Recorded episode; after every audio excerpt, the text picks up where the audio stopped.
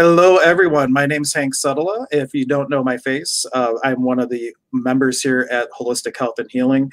And one of the things I, I jokingly had an inspiration for this past Sunday was uh, to start something called Stir Crazy Shaman, since we're all kind of indoors and kind of stuck, uh, just to offer a little bit of um, just just a little bit of content to hopefully brighten people's day and talk a little bit about shamanism. Sometimes it will be just me, or sometimes we're going to have uh, people on, just like we have Casey here, who's one of my brothers on the path. I met him years ago, just in passing at Goddess Elite, and uh, that was that was it for years. And then all of a sudden, um, reconnected with him just in time for our upcoming shaman apprenticeship program.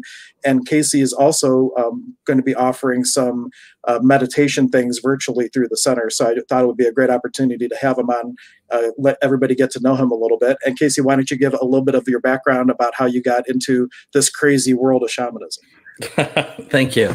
Yeah, it was uh, it, it, was pretty amazing. It was a seemingly chance encounter and uh, a lot of synchronicities around meeting you years ago, leading up to me continuing my training. Um, but I have been practicing various shamanic practices uh, for over ten years now. Um, I uh, in high school sort of went through one of those um, rebellious like atheist phases where I was if you had any kind of spiritual belief whatsoever um, you know, I was going to argue with you and prove through science how you hmm. were wrong and uh, and how I was superior intellectually or whatever. So Spirit had other plans for me, and um, uh, I just kind of had all those switches uh, that we have as far as our ability to perceive energy, spirit, all that, uh, sort of very abruptly switched on and um, the experiences i was having like near death experiences out of body experiences seeing energy and spirit uh, were so powerful and sudden that I didn't know what was going on. Um, so it caused a lot of chaos for a while. But then I started to study, and one of the first things I came across was uh, shamanism, and how a lot of people having this sort of powerful experiences I had uh, were people who were called to the path of the shaman. And um, so uh, I'm the kind of person where I'm very hands on and direct experience based. So rather than spending hours and hours uh, researching in the beginning, which I later did, um, I just decided to jump right into shamanic journeying and try it for myself. I found a little book um, at, that described the basics of how you can, you know, start to journey. And I think I got like a quarter of the way through it, and I'm like, okay, I'm just, I'm doing it. And uh, so I started journeying. Yeah, this is over 10, 12 years ago. Um, and uh, my first journey was right off the bat pretty powerful, connected with um, uh, one of my first guides. And um, yeah, I've been very fortunate to have the close tutelage of not only my spirit guides, but a lot of really powerful uh, in person human teachers. Uh, as well, and um, people and and spirits have come along at the exact right times in my life when I needed guidance, and um, uh, just continued to push me down this path, the path of the healer, the shaman. So it's been a wonderful ride so far one of the things that I really loved when I saw one of your online events recently, it was a whole shamanic journey, journeying with uh, the energy of frankincense, which I think is something that we'll be hosting soon. And it resonated a lot with me because in the Q'ero tradition, of the tradition that I initially learned, they don't believe in plant medicine at all. They believe it's actually something you don't need, and that it's all about the frequency of the plant or the frequency of what you're working with, and kind of falling into that tone of the plant or that vibration of the plant that you're working with. And uh, it resonated a lot because you were offering this journey class to people uh, without the need of any any mind altering or anything like that. So could you speak a little bit about how you create that space of being able to enter into uh, that frequency of of whatever you're working with to to have that experience? Absolutely. Uh, so, whenever I uh, interact with a particular plant medicine, the first time I'm working with it, I do mm-hmm. like to have some physical form of the substance, but that does not mean that I need to actually ingest it. Uh, uh so, one way I really like to work with certain plants is through uh, essential oils um, and I would typically either put some on my pulse points or just inhale the scent, somehow connect physically with it. Uh, but then it's a matter of, again, just tuning to the frequency of the spirit of that plant. And what I do is enter into that trance like state, that it's a focused, relaxed state of mind that we use to do this kind of work. Uh, and then I call on the spirit of that plant to enter into my space, my energy field, my body, and work with me and teach me. Um, and after calling on the spirit of that plant to work with my body and my energy. Uh, it's a matter of just sort of quieting the mind and then allowing spirit to respond. And often it responds in, in very dynamic ways for me. Um, you know, I, I traveled to other worlds with these plant teachers, and uh, they have some powerful lessons in healing for me. Um, so that's sort of what I uh, uh was um, the goal of the uh, workshop, the uh, shamanic plant medicine series, is to teach people how to work with plant medicine uh, in a way where we are interacting with the spirit and the energy of the plant, which I believe is where the real medicine and power lies, instead of just this sort of, um, you know, pop a pill, take some essential oil, whatever you do, drink some tea, and then run out the door. I don't think that's the right way to interact with plant medicines. Right and it's also um, when i first started getting some uh, some of the things that i work with before i would even attempt to have an experience with it i would let it sit on my altar and i would just kind of introduce myself energetically to the plant and in the tradition that uh, that we practice the Q'ero tradition of the peru the paco cuna tradition uh, basically the way to do that is you take the uh, you take whatever it is that you want to introduce yourself to. I, this is just a little crystal that I'll use for demonstration purposes. And you would hold it by your navel and just have the intention to let your physical body come into resonance with it. You would hold it at the heart that with the intention of your munay, which is a combination of your will and love to come into resonance with it by the head.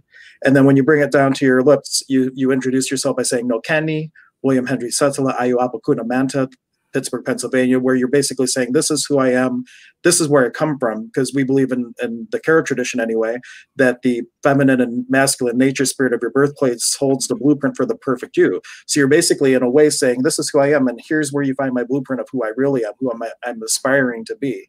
And through this process, like you do the sacred high wild, which is a baby's breath of intention, and just breathe it into the leaves or whatever it is that you're working with. And it's your way of energetically introducing yourself to the plant and then there's other ways where we call the plant into us. So it's um, just I want to offer you something from uh, what I've learned of, of, how to introduce yourself and start connecting with plants like that.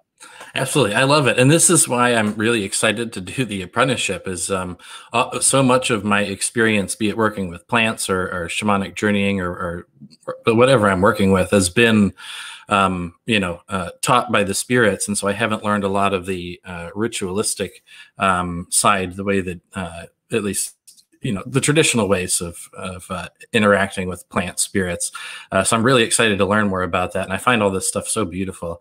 Um, but uh, yeah, I I, um, uh, I, I think that uh, um, we don't need uh, any particular specific ritual. I think that's an important thing to sort mm-hmm. of. Um, it's not about the specific of doing it this certain way with it and following step by step. Uh, however, I do really think that that using ancient practices like you're describing can be a really powerful way to um, prepare the space for you mentally and spiritually, and also whatever medicine you're working with, be that a plant or a spirit or, or absolutely. So in the ultimate side path, they say that the whole goal is to get the student to really do everything from their heart.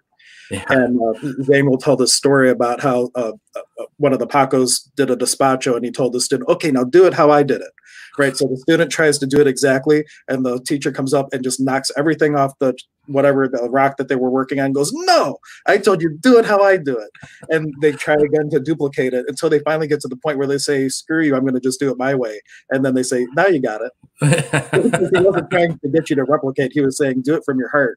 Like, how are their spirits talking to you to do this?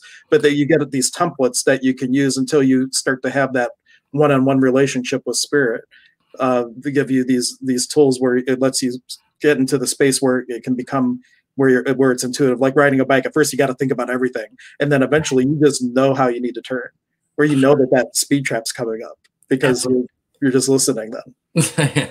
So and, and i know a, a, big thing and sometimes i forget how much work i did put in uh, years ago in the beginning but even just entering into that i call it the trance state um, and and it's just it's a very relaxed and yet focused state of mind where we do this kind of work journeying, connecting with plants, connecting with um, different spirits for the purposes of our own healing or gaining insight.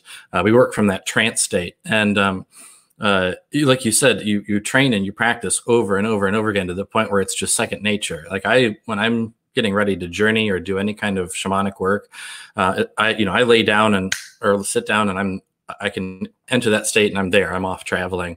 Um, but I, I sometimes forget how much work in the beginning it took to just be able to train myself to to lower the brainwave frequency to get into that state, and um, uh, so yeah, it's, it's it's very helpful to have techniques and, and ritual in order to help ourselves get there in the yeah. beginning, especially. And, and always. science to help with that. So um, one of the things that people don't know, uh, I go by the name Sonic Shaman because I have hundreds of tuning forks. And since we're talking about kind of brainwave frequencies and that theta state, uh, there's there's something called binaural beats. And you can actually use the scientific technology, if you will, to help and train your brain to go into a theta state or go into an alpha state. And you can Google it. There's all kinds of different MP3 files out there. But basically, what it's doing is it's sending a frequency into one ear. You have to use headphones when you do this or if you have tuning forks, uh, like something like this, one of them might be 250 hertz, one of them might be 258 hertz. And because they're so close in, in pitch, your brain will actually take the difference. So the eight cycles per second or whatever frequency you're going after, you're using two frequencies just slightly apart to create this binaural beat in the brain. And it actually helps and train the brain to go to a particular frequency. And you can even play with that and go to different levels of theta. And each level of theta seems to have little nuances of what type of information you get or, or what specific um, knowledge it has for you.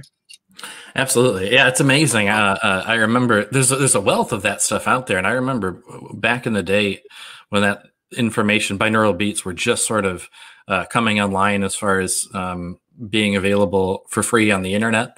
Uh, I remember you could, you know, if you really looked, you could find a couple of videos and a really poor explanation of how it worked. But now it's everywhere. You know, you go on YouTube, there are thousands of videos. It seems like of binaural beats for specific frequencies, specific intentions.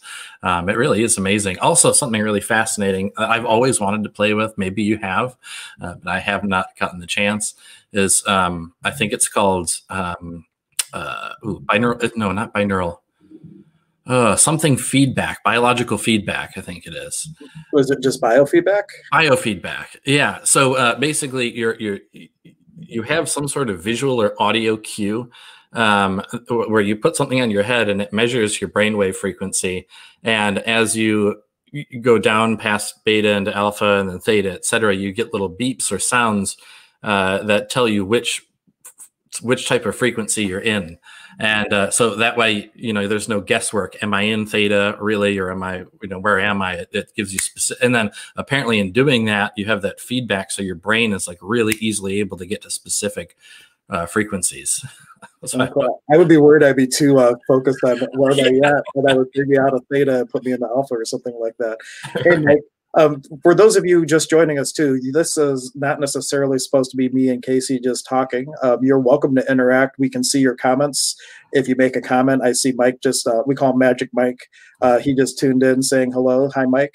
But if you have any questions or if you have something that you'd like to offer as a contribution to our conversation, feel free to put it into the comments. Uh, we're happy to, to speak to that. But with the biofeedback machine, if anybody's interested in that, on our website, if you go to hhh.life, uh, Dr. K, who is one of our affiliates, she is a medical doctor who also has uh, a biofeedback machine and is into homeopathy. She's truly like the holistic approach to everything because she's got the traditional side of things plus all the holistic stuff. But she actually has one of those machines, and you can uh, call her for a consultation and see what all that would be involved. Uh, what would be involved with uh, it, she doesn't use it for just that intention. She can hook that up and like see the deficiencies in the body. What would be the greatest contribution to you? So it's those machines are great. It goes way beyond just brain waves. Um, oh, wow. check that out if you're interested. We have have a practitioner at the center that does it. So very nice, shameless plug for one of our other well, that's very cool. I mean, I'm going to have to take advantage of that. That's awesome. Yeah.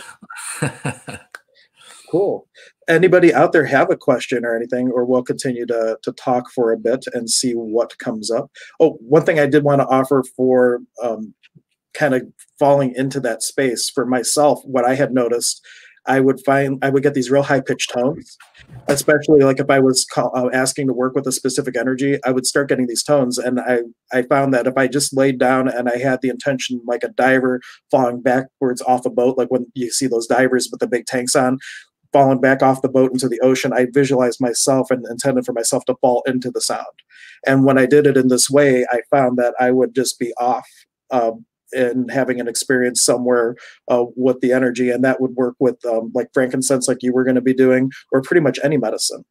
and when you're when you're calling things in too uh, the way that we do it in the Q'ero tradition you would say something like ahaya which means attention or iari victory and praises the name of what you're calling in so frankincense ompwe bring your healing here and in this way you could actually call upon the energy of your worst enemy and only bring the healing that it has for you. So it takes any fear out of working with any particular energy because you're in the space of only receiving contribution for your possibility, for your healing uh, from whatever you're working with. So it's a really beautiful way to to call in energies without the fear of what you're calling in. And I think that's um, there's a lot to be said about that. Uh, you know, there are certain really powerful plant medicines that people work with. Okay, and just on the topic of plant medicine, um, that a lot of people are very intimidated by, and uh, I, I, think they don't realize that um, you know you don't have to physically consume that plant by just inviting the spirit of that into your space. Like you said, you can you can walk with that spirit ally and have just as powerful an experience as you can ingesting it. Um, but like you said, you know, you're you're you're able to, I think, more easily filter out uh, the uh, um, the aspects of that plant that you don't want to interact with.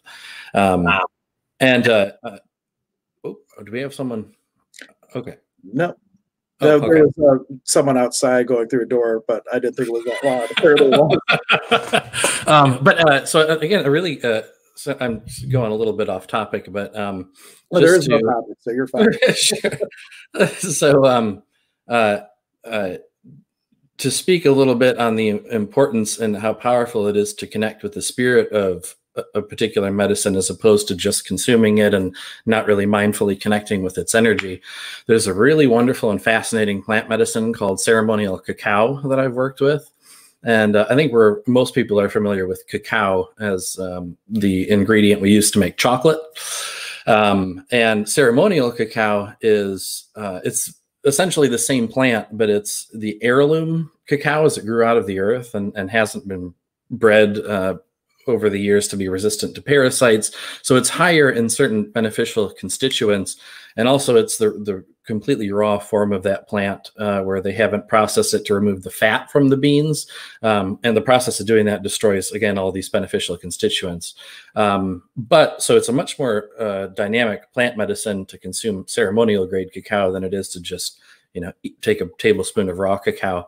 Uh, but even doing that, um, if you were to take ceremonial cacao and uh, drink it, and then you realized, oh crap, I've got to be out the door right now, and ran out to you know work or whatever you had to do. Um, you may notice you feel uplifted, uh, a little more energized, uh, but you probably wouldn't have too much of more of an experience than that. Um, but if you take that exact same dose of ceremonial cacao uh, and consume it and consciously call in the spirit of that plant to work with you um, and uh, and really energetically connect with it using some of the techniques we've been talking about. It goes from being just this mildly uplifting sort of energizing experience to almost like it can be almost like a psychedelic experience for people really powerful and healing. And uh, people have visions and and all kinds of things.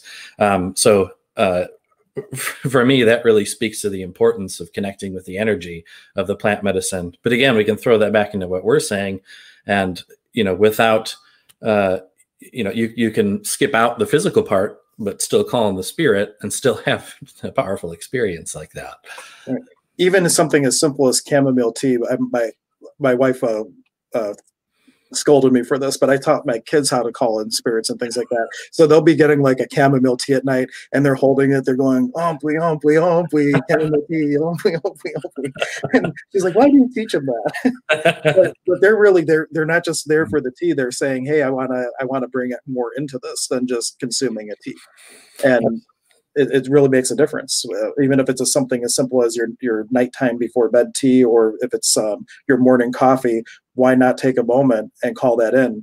And under that same um, premise, for my smokers out there, as I know we got smokers, and uh, you know if you if you're not going to quit, think of tobacco in the northern tradition as this amazing prayer plant it's an intention plant and so if you're smoking focused on all the things that you're stressed about what are you asking the plant to bring more of to you because your your attention goes where energy where energy flows where your attention goes so if you're going to smoke um, sit there and look at what what am I going to focus on? What possibilities could I create in my life while I am having this experience with the cigarette instead of, you know, just feeding my addiction to make a craving go away. And while you're while you have that habit, uh, you can actually shift it into being a contribution to you potentially uh, and bring things into your life than than just help uh, taking away from your health. Tobacco is it, it's a, such a fascinating topic to me because it has become this very taboo sort of plant in uh, modern Western culture. Uh, but it really is such a powerful plant medicine. And like you said, traditionally it's used to send prayers up to Great Spirit. Uh, you know, and and they uh, correct me if I'm wrong, but most of the time they're not actually inhaling it when they when they in the sacred pipe ceremony? I don't believe so. Like I'm not trained as much on the northern tradition than as I am in the southern tradition. And in the southern tradition, we have mapacho, which is like tobacco, and it's used um, in certain ceremonies. You make it like an alcohol infusion with it and use it in different ways. Mm. But um, but I believe the northern tradition, you're right. It's a pipe, and it's about you just bring it in, and it's kind of like what we do in the south tradition, where you're you're doing a charged breath of intention. You're like you're putting your intention in that smoke, and you're breathing it out and letting that lift up to the upper world. Is how I I believe that they use it. Yeah, the way I, from what I understand, it says they bring the smoke into the mouth. It's they sort of package the intention inside of the smoke to be, like you said, carried up to the upper worlds or Great Spirit. Um, but it really is a powerful tool for manifestation, and for those who, I mean, anyone who's worked with um, tobacco in a ceremonial, spiritual way. Um, I mean, I think anyone can attest to how powerful tool it is for for manifestation. Uh, so, like you said, when people are just sitting there unconscious, and when are people smoking? Right? It's on their smoke break at work when they're stressed, or when they just got home, or worse when they're drinking, and who knows what kind of mental state they're in. And uh, and again, they're using this powerful tool for prayer and manifestation, and thinking of all this horrible crap, and then those people wonder why these terrible things keep happening to them. Oh, and on the topic of why, when you ask why to the universe, the universe gives you the same thing that brought it to you in the first place. So you end up in this feedback loop. So why is one of those questions you ideally would want to remove from your vocabulary? There's like six things to remove. Just to throw this out there as another takeaway today, you want to uh, not say why because it's a victim question. The word but because uh, you negate everything you met, said up until that point linguistically. Like, hey, Casey, you're a great shaman, but like, I really, I'm just joking about that. But that's what the word but. Like, we say that to your wife, like, oh, your hair looks lovely, but like, you know, you don't really like her hairdo, right? So there's why, there's but, there's try. Try means you're not going to do it, right? Need as an infinite being. Is there anything that you really need? Or is it all illusions because of separation but we're really one so is there anything as an infinite being you really need and then the final one is want because uh, the energy of the word want back in 1940s before they changed the definitions is to lack and if you say i want money you say i lack money well you say i don't want money you say i don't lack money so think about rich people. They say you want for nothing, you lack for nothing. That's what that word means. So be very mindful how you use it. And the sixth one that I throw in that isn't part of the original list is the word perfect. Because if you decide and conclude and define something as perfect, if it turns out not being perfect, then you either have to make yourself wrong for for being wrong, or you ignore all the things that aren't perfect and stay in relationships and situations far longer than you typically should. I think also with the word perfect, you're putting a cap, right? So you've gotten there, and okay, yeah. now it's now it's perfect. So it's never going to get any better than that. Right. So. oh, that, that's that's a whole other thing for perfect. I, I usually use it as the opposite way, but great. Like so, if you say this is as good as it gets, now you're saying to the universe, I'm not willing to receive more because this is it. I'm good. Right. But uh, you always say, how does it get any better than this? What else is possible? And the universe is happy to show you how it gets better. So whether you just stubbed your toe or you just won the lottery, how does it get any better than this universe? And the universe says, here you go. This is how it gets better. And that exact type of question that you just brought up, how can it get any better than this, is really powerful for retraining your subconscious mind. Um, uh, the subconscious, when it comes to manifestation, um, is is where all the power is. You know, the conscious mind can only do so much. The subconscious is really uh, what uh, is doing uh, far more work in the background than most people are aware of. Uh, so one way, uh, you know, the, the subconscious mind doesn't really want us to sort of break out of our current paradigms. It's trying to protect us and keep us thinking the way that we are. So, for example, if a person has a particular idea of um, uh, like what they're worthy of financially. A lot of people don't feel like they're worth a million dollars, for example. Um, you know, they're only worth ten bucks an hour, uh, and um, uh, the subconscious mind again it's we regardless of whether or not consciously you think that's a good idea the subconscious is just trying to protect that current paradigm so if you ask some of those questions like uh, you know um, what what will i do when i have all of this extra money and an open-ended question like that then the mind is the subconscious is forced to look for an answer right? Because the subconscious can't filter out um, questions. Uh, any question that is given to the subconscious mind it'll work to find an answer. But if you ask a specific one like um, you know uh, something like uh, uh I, having trouble thinking of a specific question now. Um, okay where uh, well, the question's easy actually. The question you always ask is what energy could I be? Because beingness precedes doingness. So if you go to ask what am I going to do with all the money I'm going to have, you're you're you're getting to the the end point of expressing your beingness through doing. But the question is what energy could I be? And anything that doesn't allow me to be that, let me have it in my awareness so I can change it and that's really that that question can roll for pretty much anything you want to actualize in your life not manifest. Actualization is that something shows up manifestation is how it shows up. And if we are too focused on the how sometimes we handcuff the universe out of the million ways it could have given it to us. We're all bent out of shape if we only can receive it one way and then it takes a lot longer for the universe to bring it to us. Absolutely oh and i think this is a cool little segue into shamanic journeying. Um, uh, talking about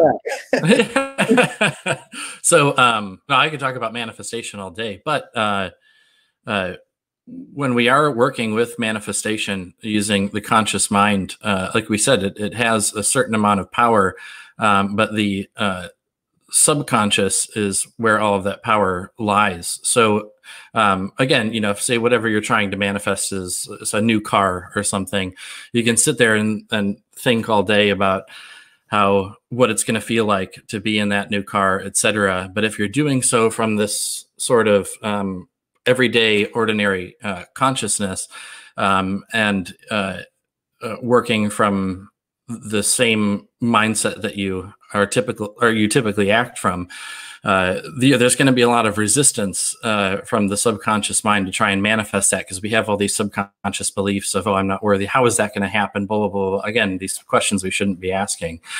Uh, and in shamanic journeying, uh, a lot of the time, what we're trying to manifest is healing, right? Uh, so uh, we're trying to heal some aspect of ourself or others.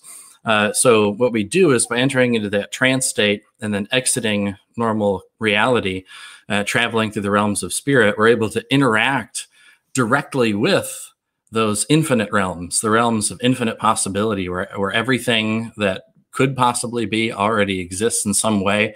And so, uh, if we're trying to manifest some kind of healing, we can go and ask spirit directly, the universe, the subconscious, uh, all of those things at once directly, and we can interact and play with that world in a completely dynamic way. Whereas if we're just asking the question to ourselves of how can I heal or whatever, you know, uh, what energy can I allow to heal this particular ailment. Uh, we may sit and the subconscious mind is going to work. Well, how much more dynamic is it to be in those realms and experiencing a three dimensional, four dimensional world uh, that's responding to you in a very real and alive way? And so, really dynamic work happens in that space. Mm-hmm. I love it. and while people are waiting to be able to get to that space themselves, because not everybody can go there as easily as others. Uh, but still asking the question in whatever space you're able to get to, that's where the real magic happens. It's getting out of it's really coming down to allowance. Like you mentioned, like everything that does happen or is available happens already in the ever present moment and now it's all there. It's just a question of what you're in allowance of receiving.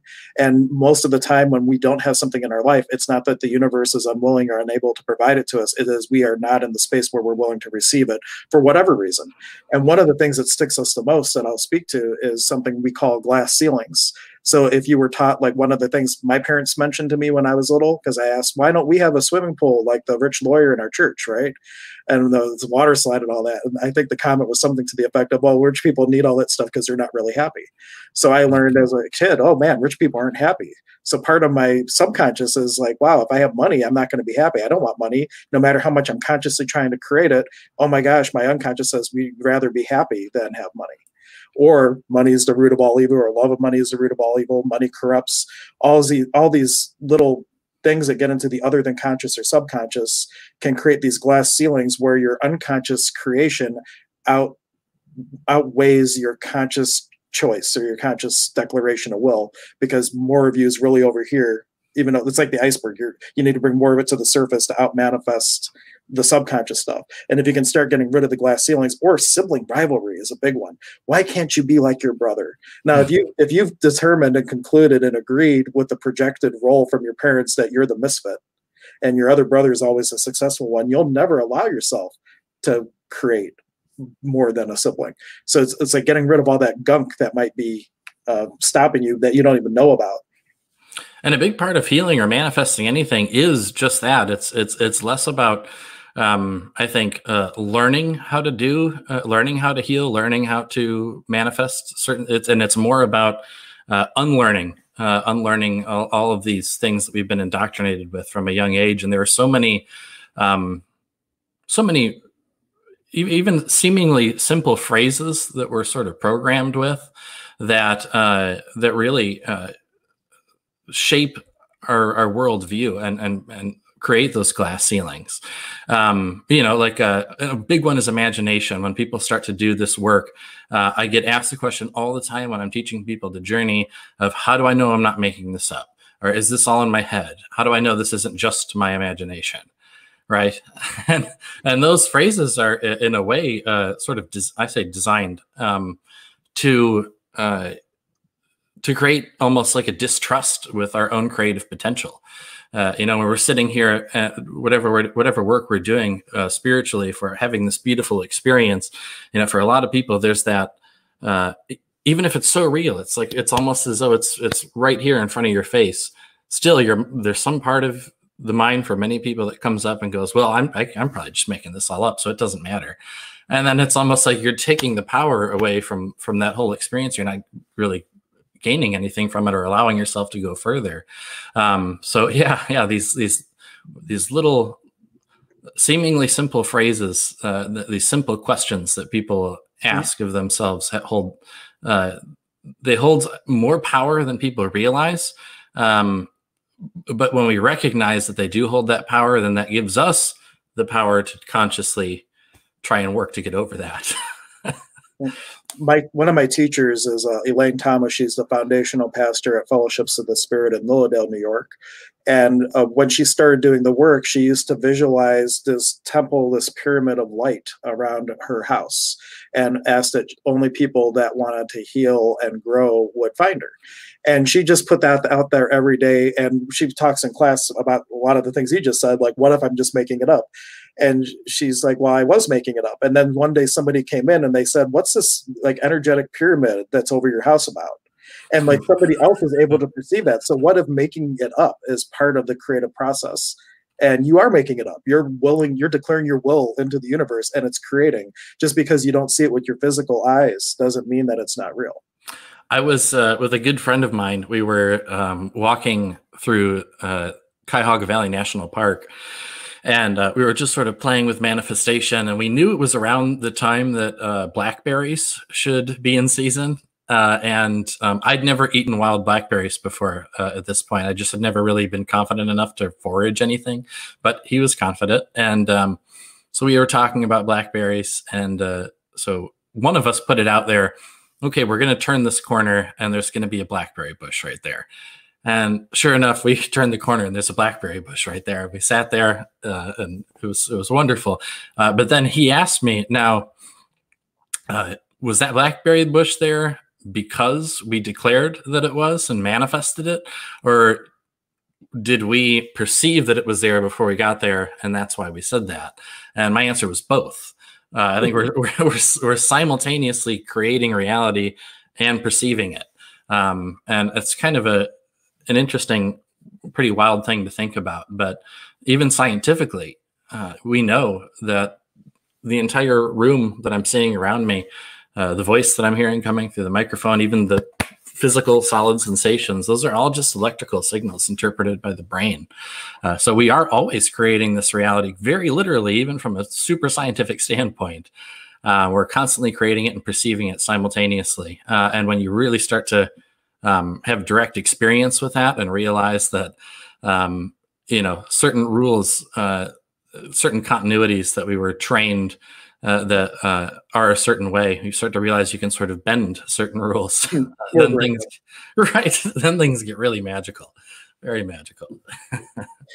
There is a a video. If you Google neuroscientist access consciousness, I forget the name of the doctor, uh, but he was doing topographical brain mapping of different energy modalities. And um, th- this was a talk about access consciousness. But towards the end of the video, they actually mapped a secondary nervous system riding on the lymphatic system that has seven groups of ganglia nerves.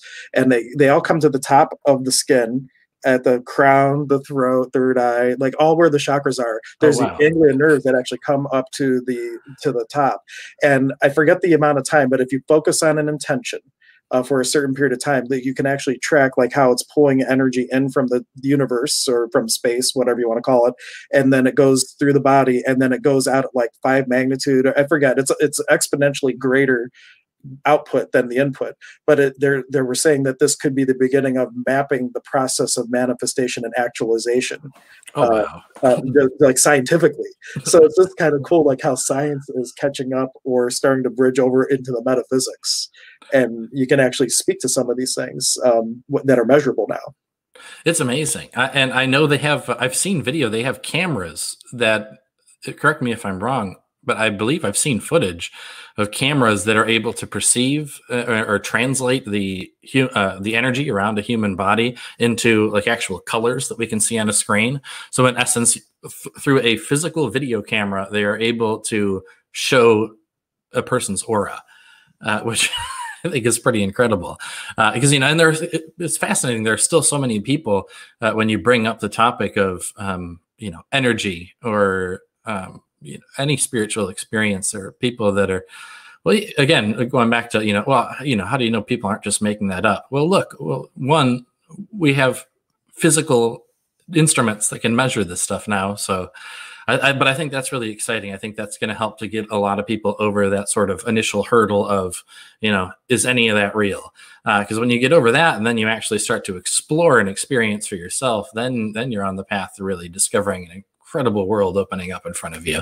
Uh, but I think that those instruments, uh, uh, uh, the scientific instruments we have to measure that sort of thing, are just such an exciting uh, field and topic. Um, I think yeah. that's amazing. I don't know the science behind it, but I know Melissa, who owns the store next to the center, um, they're closed now, of course, because of the coronavirus. Um, but they have, I think, every Sunday aura photo readings where you put your hand on this little thing and then there's a camera and it will create the reports or it can actually even show you. Now, here's some cool, um, something I can't speak uh, personally. I can't speak to the science of it, but I know that I had this experience. I was at a psychic fair where someone had like one of those um, medical aura ones where you could actually see reports and you could see the aura change, right? And so while one person was sitting in the chair, I took my tuning forks, which were for solfeggio, which is one of the ones you use to balance energy centers, and I did a balancing session for them. And when I was using the forks that were intended for the root chakra and the solar plexus, like you could see the auric field changing colors appropriately for the process, and you could see the whole aura shift and even more fun, I could probably post this picture afterwards. There's a picture where someone went and they got an aura photo reading from Goddess Elite at a psychic fair before a session with me and after, and it was like a night and day difference. Oh, so, wow. so whatever the science is, can't speak to that, but I do know that whatever it is, you can see a noticeable difference with what it's doing before and after you have energy work done. That is so cool. I find that so incredible, and I, you know, uh, I remember, I'll never forget. It was back when I uh, was first sort of learning about um, energy. Uh, I this was years and years ago. I had um, I, I, was studying at a Zen temple, and um, the teacher there. I remember I, I, went to talk to him after the meditation session, and I said. Um, I've been studying quantum physics, and, and it's amazing. Like these, they they know these uh, tiny, you know, the smallest particles, uh, electrons, uh, you know, they blink in and out of existence and just explaining all this amazing, mind blowing stuff they're discovering. And I s- said to this uh, Zen teacher, I was like, isn't that amazing? Isn't that like mind blowing? And he goes, no, not really. We've known about that stuff for thousands and thousands of years. so I felt a little defeated at the time, but then, you know, but, um, but again, it's just, you know, it's, it's this stuff that the shamans have been have been have known, have had access to, and have been working with these energies and these very real realities on these multiple layers of reality outside of the physical. Uh, you know, uh, they've they've been here.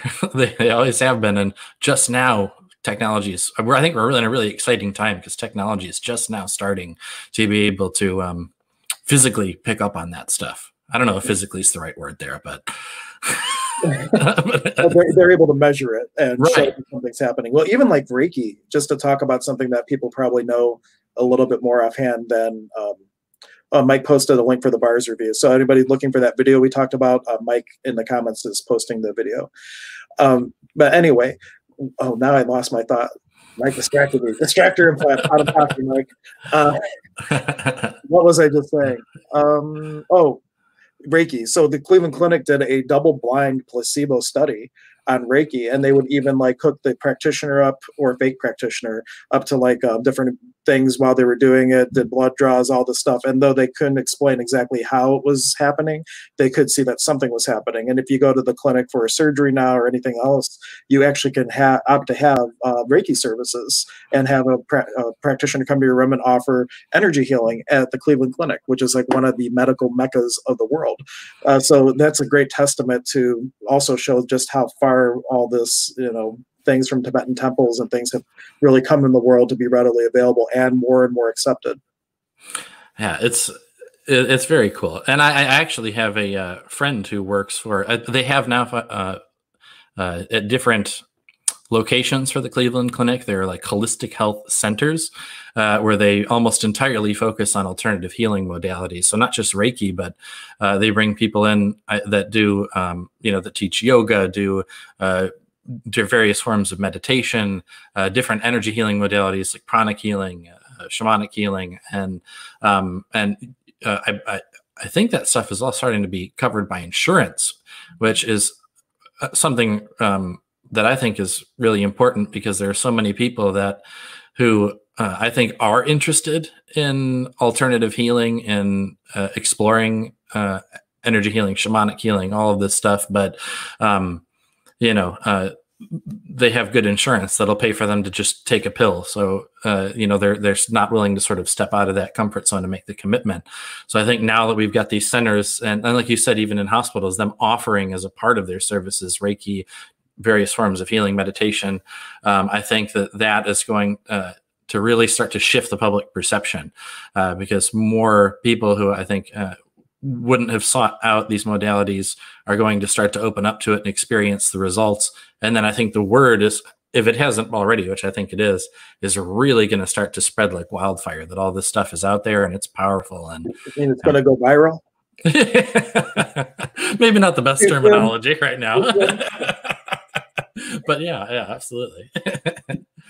uh, but it's exciting times. I really think we're, uh, uh, you know, we we are in this um, th- that sort of mass awakening or ascension that people always seem to bring up. Uh, I think we're we're in you know a, very exciting point in history. I think uh, we're going to start to see at a very rapid rate. Um, people waking up all over the planet to the possibilities of uh, spirit and um, just really rediscovering the ancient truths. I think this is like the, a crucial point. one reason I think for that is when we are with our everyday lives and going through the hustle and bustle, we are an autopilot. And you're not even the one brushing your teeth, the little robot is doing it for you. And as we take a complete step back from our quote unquote normal lives, it gives us opportunity to just sit you yourself and your soul and just see what comes up. So if you're home doing you know your social distancing and quarantining and all that don't just turn the tv on. Like do what you're doing now hopefully. Watch things like this. Uh, just sit with yourself and and just ask what are the possibilities with the situation? What could i use? How how could i allow myself to grow and and and become more from the situation that's currently in the world and see what happens. When you ask a question like that, it's like boom, and, and the whole world can unfold around you. my opinion. Yeah, no, absolutely, and, and I, I, think what you what you said, this whole busy mindset that people have of. Uh, I think it was someone. Uh, oh, it was grandma at the uh, at the Spirit Lodge uh, brought up um, how you know she lives in an apartment complex and she has all these neighbors who she knows by name but you know anytime they're passing in the hall you know some people like almost don't want to give each other the time of day. We're so focused on do this get to the next thing. Uh, you know not only are we not connecting with each other but or i don't think we're connecting with ourselves. We're not no one questions any anything. Uh, so uh, and uh, so this sort of mass quarantine that's happening on the planet is uh, sort of like the, the universe putting us in timeout in a positive way, you know, so we can reflect. Um, and, and, if you haven't, if you watch, um, there's videos on Venice, like dolphins in the in the waterways. It's just amazing how much the world has already uh, come back a little bit, just with partially pushing the pause button. People not driving around as much, and businesses and manufacturing shut down. Like the pollution in China uh, is completely uh, different in just a couple of days and uh, just wonder you know what contribution this is to the earth just having this temporary pause and actually just being for a little bit instead of being human doings we actually can just be for a little while. I think that's i i've learned a powerful lesson from uh, all of that uh, and or, or, received a powerful message i should say. Um, and that is that uh, you know the earth has vast vast powerful powerful healing capabilities. And, and, you know we always talk about you know how we need to save the planet. What can we do in the long term to you know reduce our emissions and slow down global warming? And uh, you know it seems to be this monumental task that's just so big that like unless the world leaders decide this is happening then the earth is never you know we're, we're doomed or whatever. But it's like you said you give the earth a day. You just chill out for a day and you and it you know it very quickly starts to heal itself. Uh, but uh, and i think another message that we get from that is um, it, we can turn to the earth for our own healing. Um, you know and and that same powerful healing capability that is present in the earth is present within us. You know if uh, when you get a cut on your hand you know if you, you just leave it alone the cut seals and, and it'll, it'll completely heal itself. Uh, and uh, and so yeah just taking time to be uh, you know we can heal just about anything physical emotional mental spiritual uh, but it's taking that time to be with it is, is what's really important. One thing with healing too that's just popping up sometimes people start to identify with whatever is the matter with them. And uh, we call one term for this is called secondary gains. And i had one lady who i asked her what do you love about your lupus and she's like, I don't love anything about my lupus. And she was like all anti the question at first. But then she thought about it. She's like, you know what? Every time I don't want to do something, I blame it on the lupus. And I said, well, you know, maybe uh, you could just say no and you don't need to have lupus and uh, there's more to the story, but uh, her lupus is gone. The lupus for her dad is gone, and it really was her just shifting and letting go of what something she was identifying she needed from something.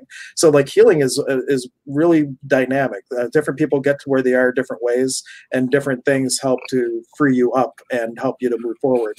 And also realizing healing is not always a cure. Healing is sometimes just a change of perception.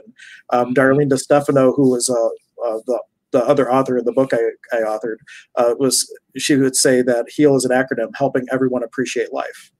And just if you have that ability to just shift their point of view just a little bit and increase that that that life quality, uh, that's really what it's about. And sometimes it's a miracle, and sometimes it's just a subtle little shift in their point of view.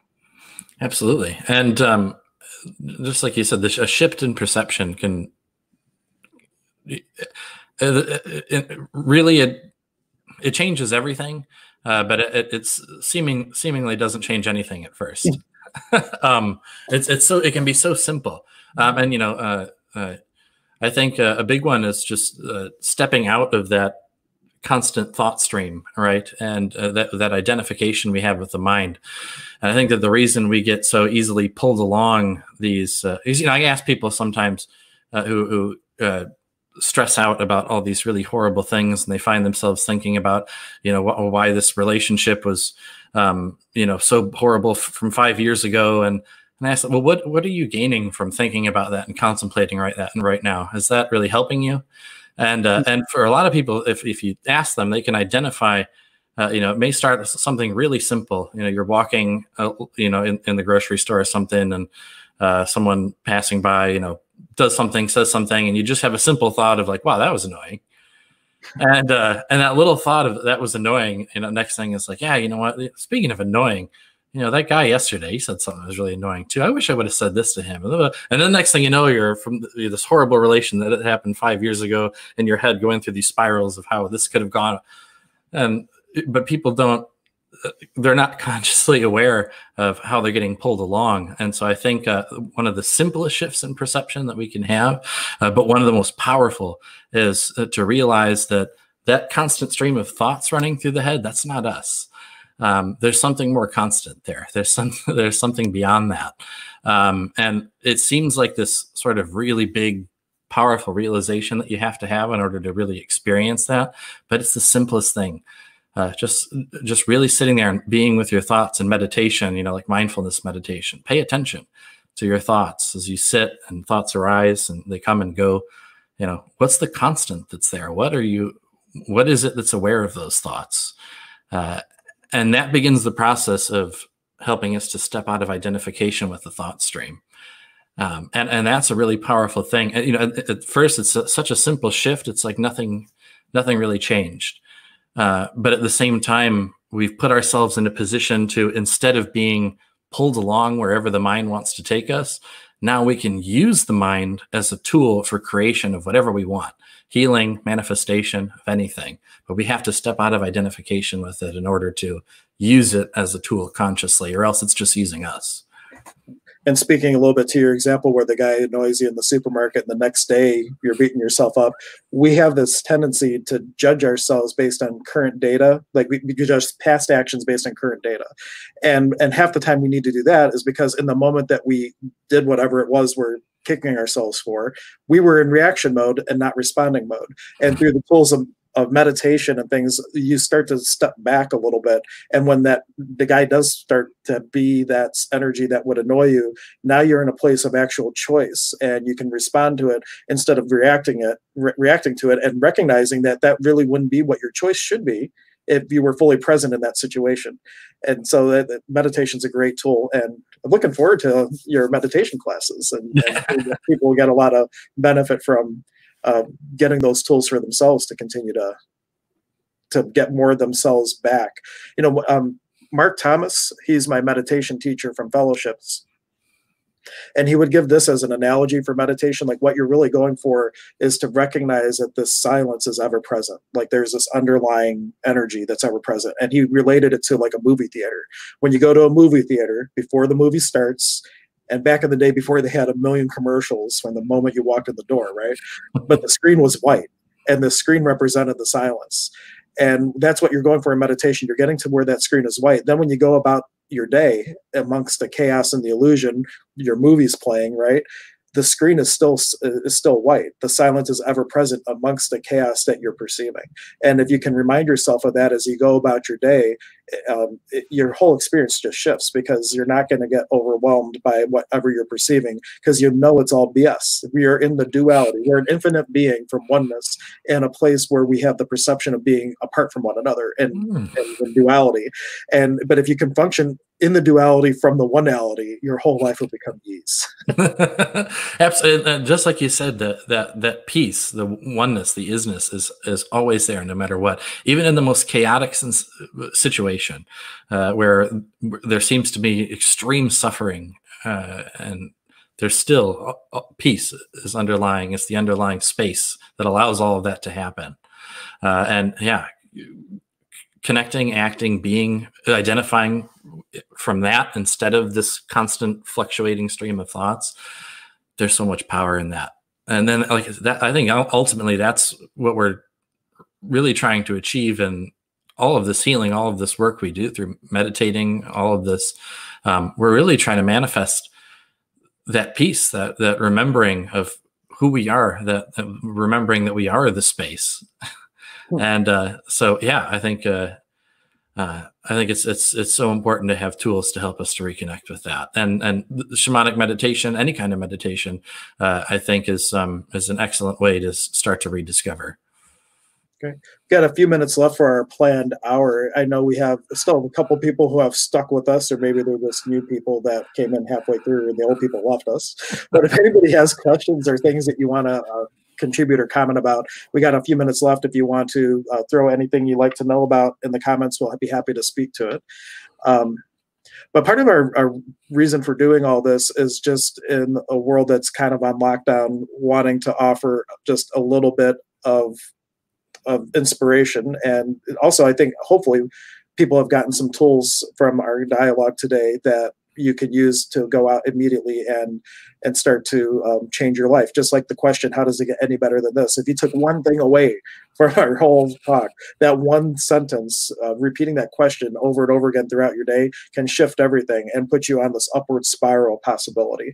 So uh, definitely. Any any key things, uh, takeaways that you want to reemphasize as we kind of close, get to the uh, close of our time here? So, um, less re-emphasizing and something that I feel like I should have brought up more. Uh, but when talking about these shifts in perception, uh, I think gratitude is extremely important. Um, when we're in that sort of victim mindset and uh, you know focusing we're having trouble raising our vibration or getting ourselves out of focusing on the negative the things that we don't want. Gratitude is such a powerful tool to shift your perception and bring you into a higher vibrational state. Even if it's something really simple you're grateful for in the moment. You know i'm sitting here whatever you're having a cup of tea. Thank you for this cup of tea. It's so warm and delicious and beautiful. Thank you thank you thank you. That little bit of gratitude will instantly shift your perception and then you can really start to um to, to play and create from a much better space. And, so grat and if oh. you can't be grateful uh fake it till you make it. Yeah exactly. I, have been sober 14 years i think give or take. Um and one of my first uh, aa meetings my sponsor told me self-pity and gratitude cannot coexist and he said, even if it's even if you think it's BS, anytime you're in like you know self pity mode, whatever you're in self pity about, rephrase it. So like uh, one of them was, uh, you know, there was somebody else that I really wanted to help, and he's like, well, just be thankful that you're sober, and if and when they're willing to receive help you're in a space where you can give it. And like just like rephrasing questions like that and at the beginning it didn't it, i didn't feel grateful at all but there, be, there came this shift. Like i just kept with it and there came a turning point where instead of just playing a word game i actually went to a space of gratitude. So so be be grateful in the moments you can and in the moments that you can't fake it. And eventually you shift and you will actually be grateful for even when your son breaks your favorite flute and smashed it on the floor and be like, oh no, you know, the, even for those moments, you'd be like, well, I'm grateful that he reminds me that you know nothing's permanent. that sounded uh, uh, like like that came from personal experience there. but it could very easily have happened. but yeah, yeah, like, but yeah, gra- gratitude, gratitude. Is, I, if I could, if I could, um, uh, if, if there was one thing I wish that everyone would focus more on, especially in these days when there's so much fear and uh, so much focus on uh, things like scarcity and uncertainty. Um, I just gratitude, you know, be thankful. That, that'll that'll get you out of all of this, you know. And you shift your perception, you focus on gratitude, and the whole world will start to change around you. Just change the within and the without will will follow suit. Brings up a prayer that maybe that, or you can call it an intention, call it a prayer, but it would be a great note to to kind of wind down on. There, it's a prayer called the set aside prayer. Have you ever heard of it? I haven't. No. Okay, so it all it starts with all gratitude, and uh, this was used back. Uh, I, I heard it in the Back to Basics workshop. Um, but anyway, you start with I give thanks, dear, dear Lord God, Source, Infinite Spirit, whatever you want to uh, pray to. You pray the sweet baby Jesus, whoever it is. Uh, but you're gonna say, Infinite Spirit, God, Mother, Father, God. Uh, we give thanks for for the food in our stomachs, the clothing on our backs, the shelter over our heads, and the air in our lungs. And we ask that you help us set aside everything that we think we know about religion, about politics, about healing, about health, about viruses, about everything you want to put in there, so that we can have an open mind and experience the truth. That's beautiful. I love a lot of times we are we are basing our things on past data and the, the, things that we have points of view on might be something that our parents stuck us with or friends stuck us with and it's not even really truly our point of view we just bought it. And if we can set all that stuff on the shelf for just a moment we might just have our own spiritual experience and come to our own knowing And that's what it's really about. Don't take our word for any of this. Go and sit with it and come to your own realization. Because if you align and agree with us, you're just as stuck as if you rejected everything we said. you're, you're, you're, taking something in definition con- and conclusion. You know, I'm talking with my hands and they're below the computer, so no one can even see them. but, but they say that good points of view stick you more than bad points of view because you're settling. And if you say, "Oh yeah, this is it. This is all I'm going to do," and you don't pause for a moment and have your own question and dialogue with spirit, what would create the greatest change and possibility in my life, and come to your own awareness, you're just as stuck as someone that says those guys are full of shit. Absolutely, yeah, and uh, direct experience. You know, that's what shamanism is really about. You know, the difference between this and uh, and religion or science or, or you know on or whatever you have, uh, is that where we encourage direct experience. So through these shamanic meditations, you know, I'm encouraging people to directly communicate with spirit for their own healing. You know, I'm not telling people what kind of experience they're going to have and, and trying to uh, force my own way of healing onto someone. It's you know, you go there and find find out yourself. And I think really direct experience is the only way to to grow and um, and uh, to really discover our own healing, our own our own true path. So yeah, yeah. And, and, true paths, by the way, are never one that you're following. It's the one that you're trailblazing because no one's walking before you. Absolutely, I love that. That's a great phrase. Yeah. So uh, I want to thank everybody for tuning in and hanging in there uh, for the whole hour, or coming and going. Or if you're catching this on the replay, thank you so much for uh, taking your time to uh, spend with us here. And I will be posting a link. Uh, we don't have Casey's registration link up yet on our website, but it will be at hhh.life. And uh, you can, um, he's going to be doing meditation starting next Tuesday, Thursday, and Sunday. Uh, just doing little guided meditations. Well, I, I, don't even want to say guided. I don't know that they're guided. He's going to be doing meditations, and uh, whatever's going to create the greatest possibility in that hour that he's going to be working with you, that's what he's going to do. I'm sure and every day might be different. yeah, yeah, and they are they're they're um, sort of adaptation of a style of journeying. Uh, obviously, since we're doing it in a sort of group setting, they are more of a guided meditation, but they are based on my experiences with shamanic journeying. So it's kind of a journey guided meditation hybrid, uh, but they tend to be really powerful for people. So I encourage anyone who feels called to join. It'll, it'll be a great time. And uh, and if you like this, uh, I think we'll be doing this again. I think you had fun. I had fun. Absolutely, it was a great uh, time. I'm, going to be doing it every day. I don't know if it's always going to be at noon. Um, I just kind of we picked it and then we ran with it. But it might be at different times a day. If in the comments a different time would work, hey, let us know. Maybe we'll try to be on when more people can uh, can receive. And the great thing is, this is all archived on the HHH Facebook page and our YouTube channel. Uh, so if you want someone to have the opportunity to watch what you watched, uh, please share it. They can go back. It's going to be there. Um, it's there for all of eternity. and thank but, you. Thank you, everyone, for watching and, and giving us your attention and energy. Thank you so much. Yep. Thank you all. And we'll see you maybe tomorrow.